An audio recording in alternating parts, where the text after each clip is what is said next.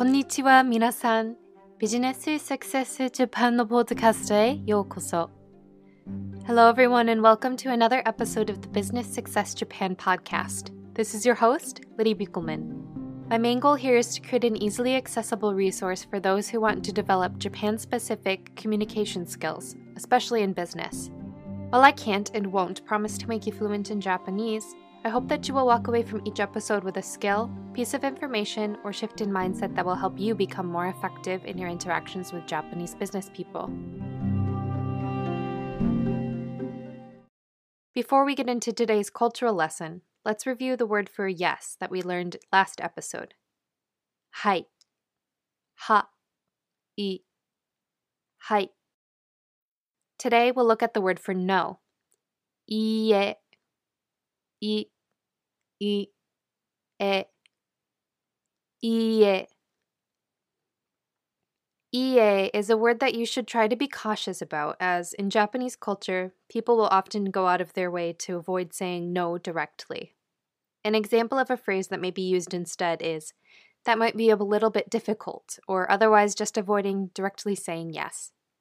So you may want to try avoiding being overly direct when you disagree with someone while doing business in Japan. All right, so today we'll be looking at a pretty big staple of Japanese business, which is a special event referred to as nomikai. Nomikai is an abbreviation of two different Japanese words, which is something that you'll see a lot in the language. It's a mix between the word nomi, which means drinking, and kai, which means meeting. So the meaning is pretty straightforward. It's a drinking meeting. The importance of nomikai and other such staples of doing business in Japan comes down to the fact that, compared to the United States and many other Western countries, the priority in business in Japan is placed on creating and sustaining long-term relationships. This can be frustrating for people who aren't familiar with this approach, as this focus on really getting to know the employees in the other companies can seem like a waste of valuable time that could be spent on actually getting work done.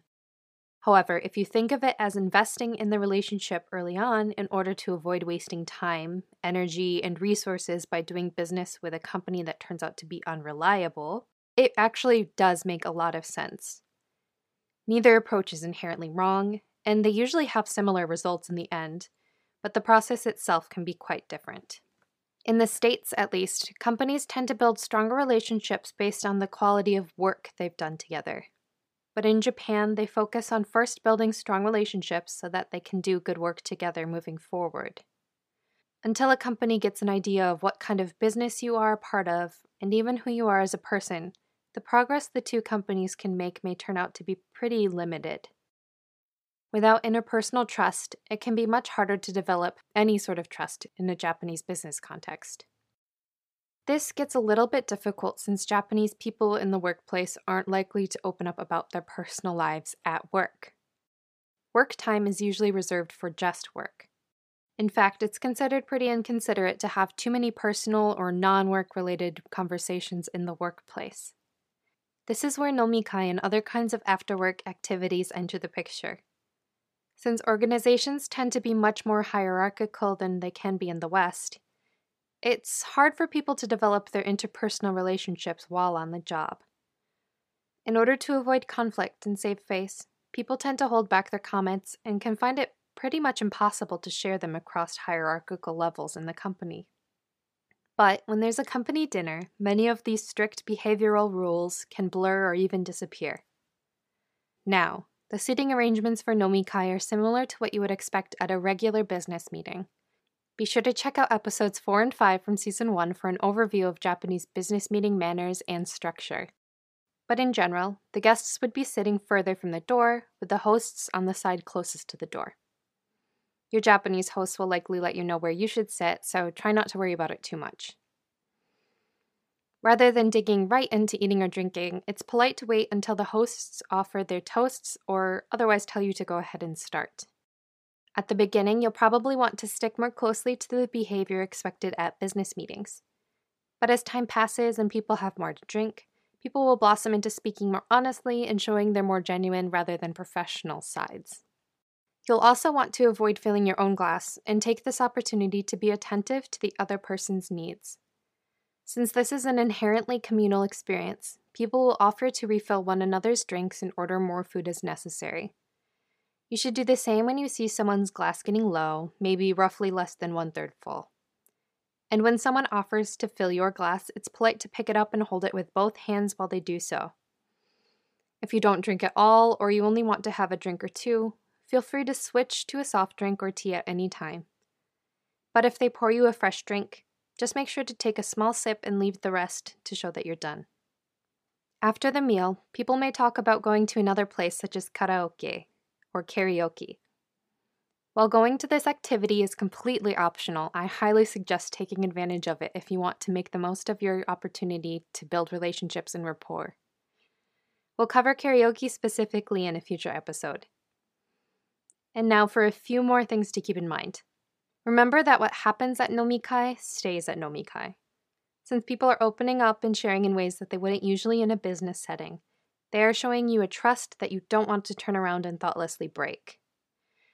And while you can feel free to relax and show your own real, potentially embarrassing self, you'll still want to be extra careful to be positive and show that you are trustworthy and polite.